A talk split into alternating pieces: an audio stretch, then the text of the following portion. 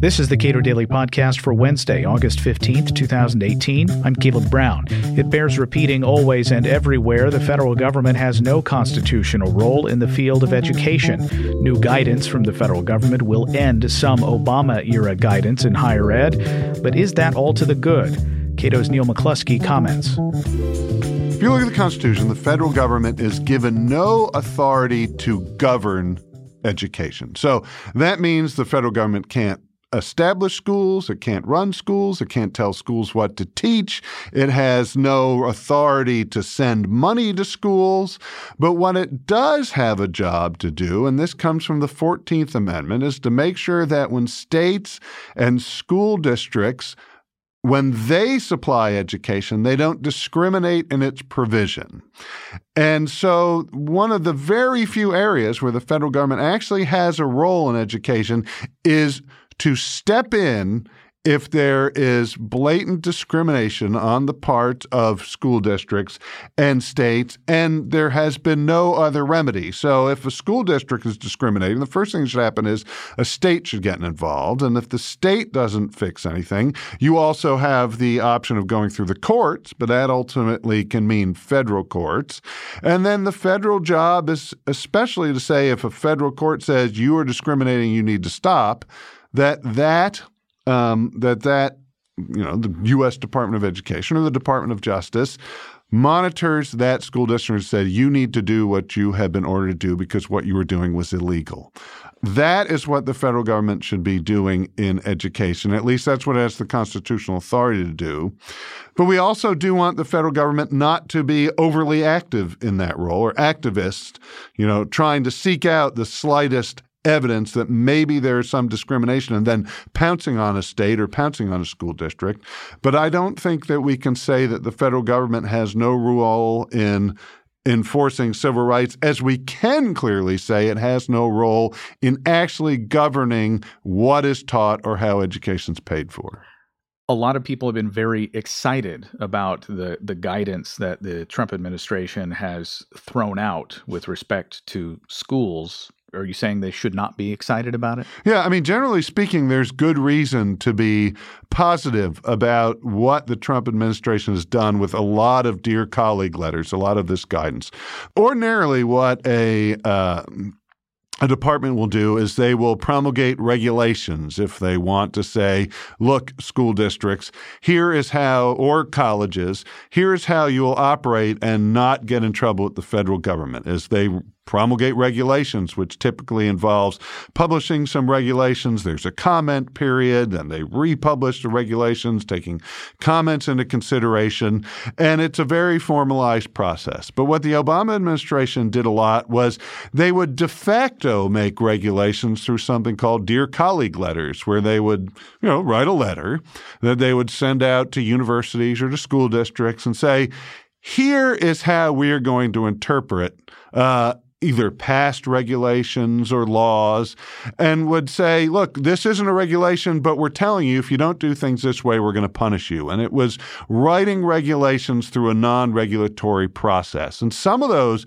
Dear Colleague letters, beyond just not following the regulatory process, said some things that were very concerning. The most concerning, I think, in most people's mind were Title IX regulations that said, uh, or sorry, not regulations, but Dear Colleague letter that said if a school had essentially a hearing for somebody accused of sexual assault or sexual harassment, and they used something more than a preponderance of evidence standards, basically saying that if you had to say more than 51% certainty of guilt was needed to, to uh, punish or deal with that person who was accused, then the Department of Education would start to investigate your school. And people said, you know, this is kind of uh, doubly problematic. You have uh, uh, promulgated regulations without going through a regulatory process, and you're telling schools that they need to uh, strip away the usual protections somebody would get in the court of law. And those sort of dear colleague letters really uh, angered or upset a lot of people because they seem like clear uh, executive overreach, and that was understandable.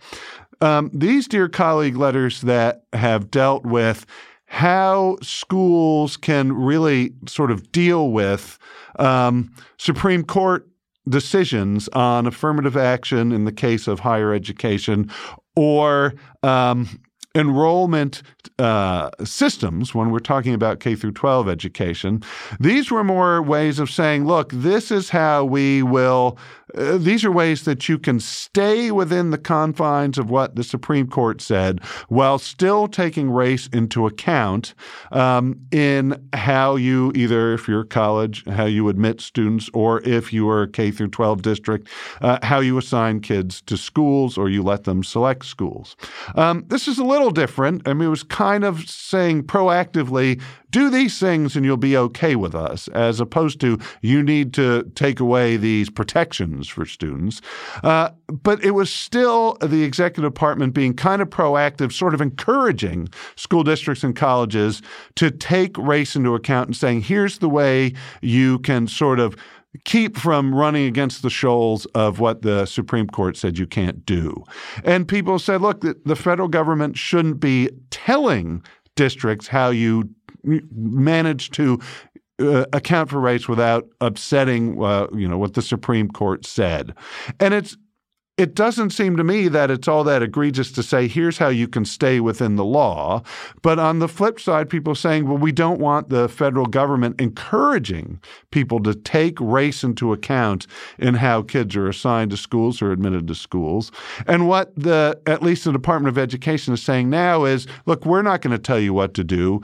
It's incumbent on districts and states to read Supreme Court decisions and decide for themselves what keeps them within the law. So, uh, I think that we have to accept, uh, and if you look at U.S. history, I don't know how we can get around this. And some of it is very recent U.S. history. In particular, if you look at how federal loan programs for housing discriminated against African Americans, it's very hard to look at the history and say anything other than African Americans are still burdened by the effects of pretty recent government discrimination. And the question is how do we ameliorate that without perpetuating the root problem, which was government making decisions and making policy that rewarded or punished people based on their race? How do we fix racially different government policy without perpetuating racially driven government policy. And I think in education, the way to do this is we need to let private entities decide they are going to take voluntarily affirmative action to help African Americans. So, African American kids who are maybe on the margins of getting into Harvard or Princeton or Yale or, or a state, or, or, sorry, not state flagship school, but other private universities, there should be no problem with a private university saying, at least as far as the government's concerned, there should be no problem saying, look, we're going to admit this person was on the margin because we, we recognize the burdens that they had been um, functioning under that were put on them uh, by the government. And so we should say that private colleges should be able to set their own admissions policies, which can include affirmative action.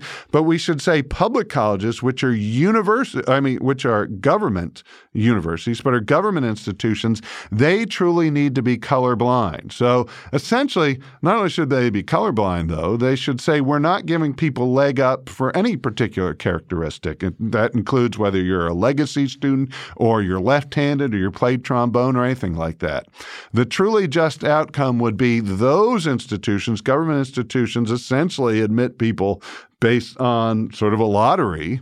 Um, and that private institutions they take up the burden and we should encourage them to do this of saying we're going to help people who have been historically burdened by government policies and do take race into account because this is how we as a society, voluntarily through civil society, are going to help overcome those really awful things that have happened to people based on their race in the past. Neil McCluskey is director of the Center for Educational Freedom at the Cato Institute. Subscribe to and rate the Cato Daily Podcast at iTunes and Google Play, and follow us on Twitter at Cato Podcast.